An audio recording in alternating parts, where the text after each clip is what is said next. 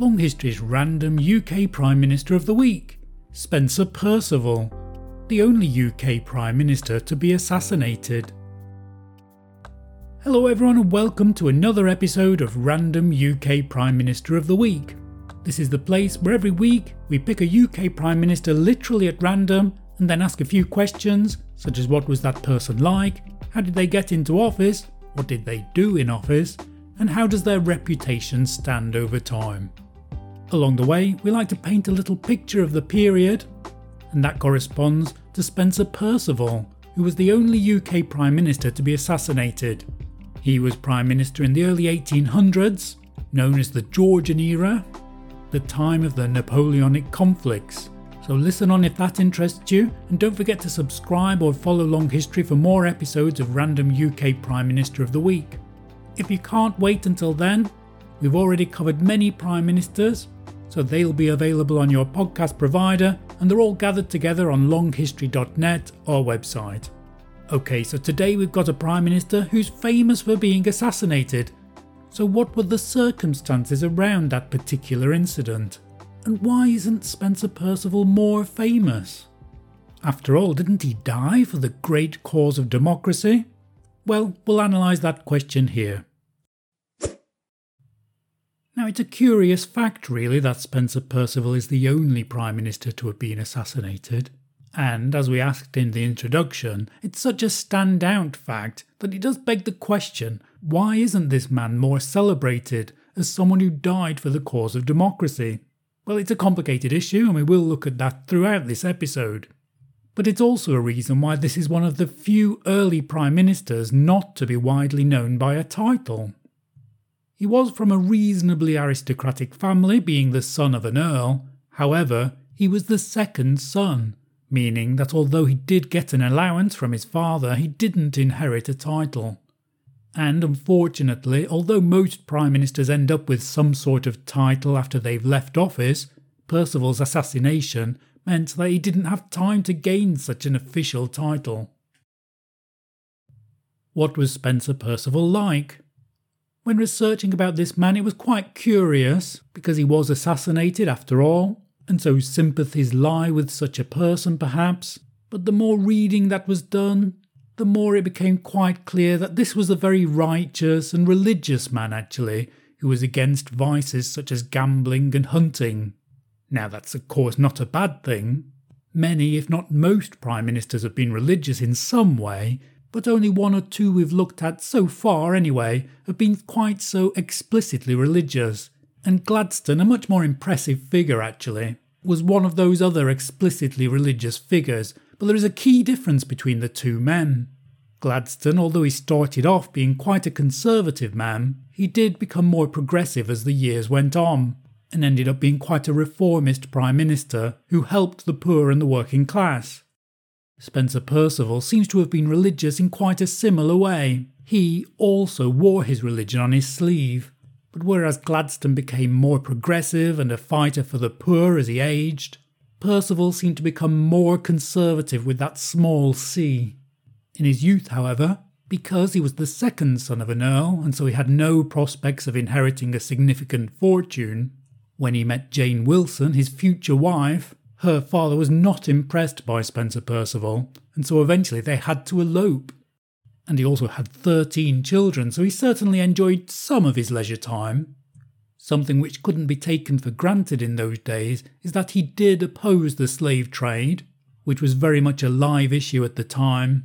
But that religion of his, he was quite an active Anglican, meant that he opposed attempts to give Catholics more rights. This was another touchy issue at the time, and this anti Catholic sentiment, which hasn't aged well, was actually one that led him to becoming Prime Minister at that time. He did seem to herald something of a more conservative era at that time.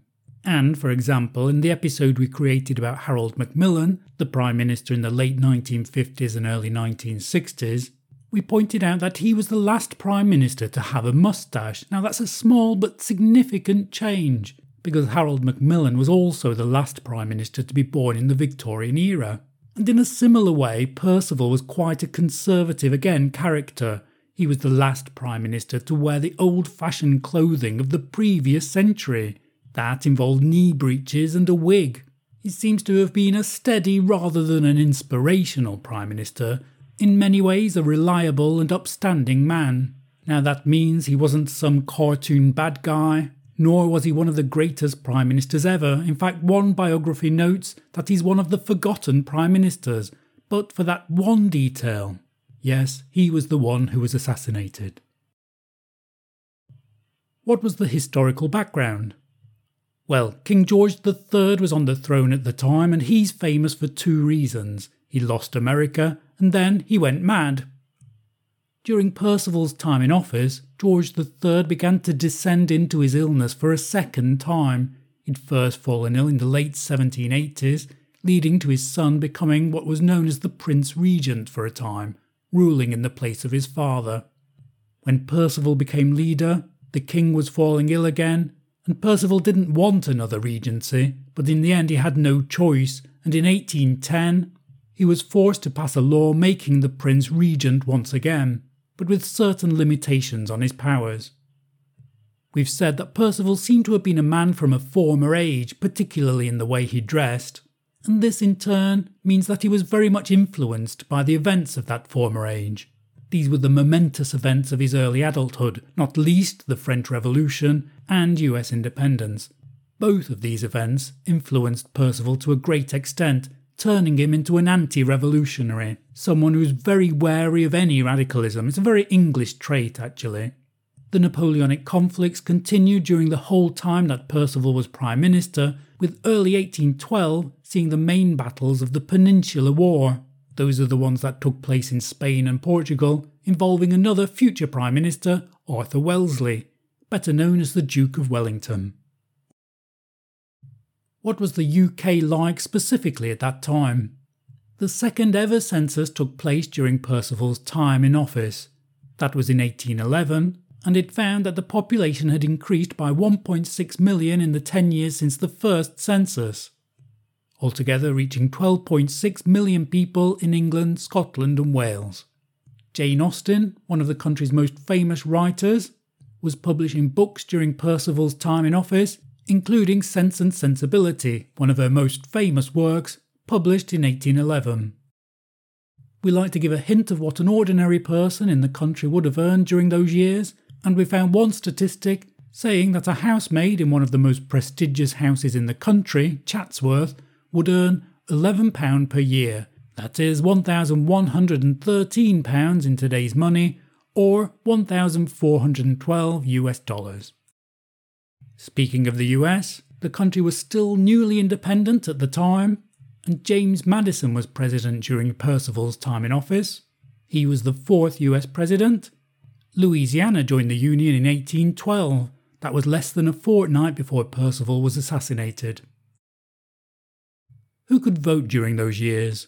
Well, if you've listened to any of the earlier episodes about UK Prime Ministers, you'll already know the situation. The country was still in a kind of a proto democracy before 1832. This was a time when the landed gentry and aristocrats were the only ones, more or less, who could vote, and so called rotten boroughs were quite common. These were boroughs which, through historical quirks, had been reduced to one or two voters which could easily be influenced so it did mean that getting seats in Parliament was often through contacts, not popularity, and no women and most men didn't have the vote at that time. And as we've said with Perceval, politics did seem to be entering a particularly conservative phase, when the country seemed to be particularly nervous about revolution and radicalism. What was Spencer Percival's background? So, back to the Prime Minister himself, and he was educated at Harrow and then at Cambridge University. Now, this isn't the most establishment education, but it does fit into a particular pattern, with five prime ministers in total having been educated at both of these institutions. Nine in total were educated at Harrow and 14 at Cambridge University. After his education, Perceval became a barrister and he worked in law for many years, and this was always his area of expertise. He did, however, become a Member of Parliament at the age of 33, which was actually quite late in those days. As wasn't untypical in those days, he became MP largely due to contacts when his uncle died and his cousin, who was an MP for Northampton, inherited his father's title of Earl of Northampton. This left a vacancy in the role of MP, which the cousin promptly offered to Spencer Perceval. It does seem that the subsequent election was quite hard fought, but he did enter Parliament and then remained MP for Northampton until he died.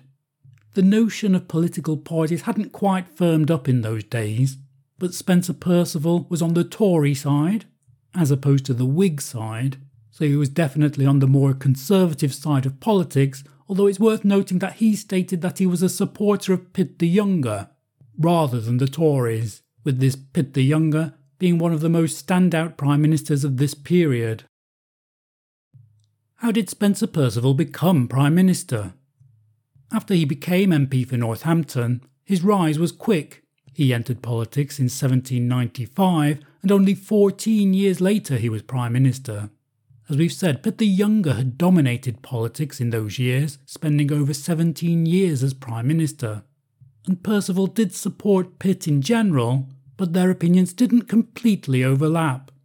And when Pitt the Younger finally resigned in 1801 over issues relating to Catholic rights, Perceval, who, as we've said, wasn't in favour of Catholic rights, didn't feel the need to resign alongside him.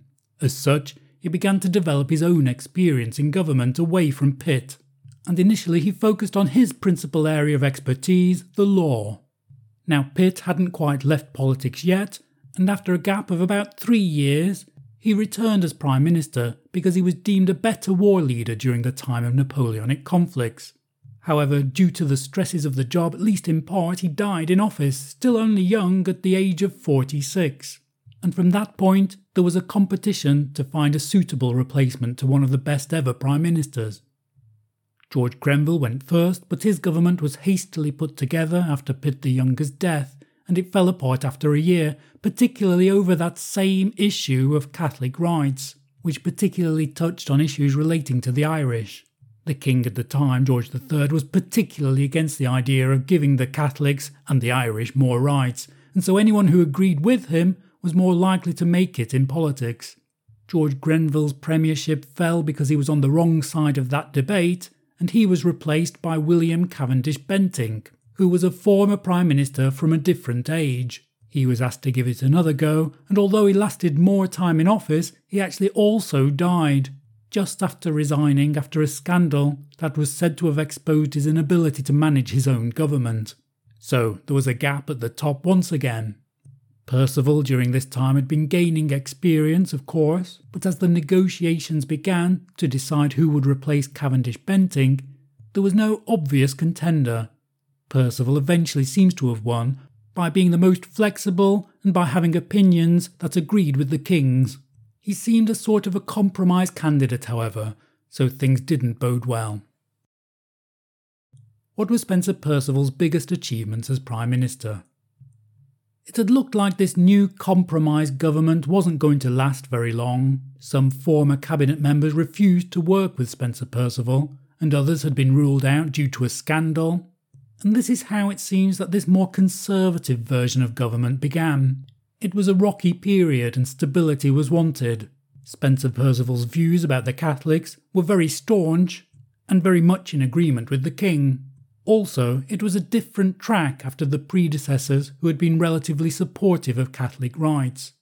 So, in this way, although not in a way that's aged very well, he did provide a certain amount of conservative with a small c stability. Other than that, we can't really talk in terms of great achievements, this wasn't a great reformer, but he did, for example, account for the costs of the Napoleonic Wars and made sure that it was possible that the country could pay for them. So, why did Spencer Perceval stop being Prime Minister? On the 11th of May 1812, just after 5 pm, and actually less than a month before the French would invade Russia as part of the Napoleonic Wars, Spencer Perceval was shot in the entranceway to the House of Commons. He died soon after.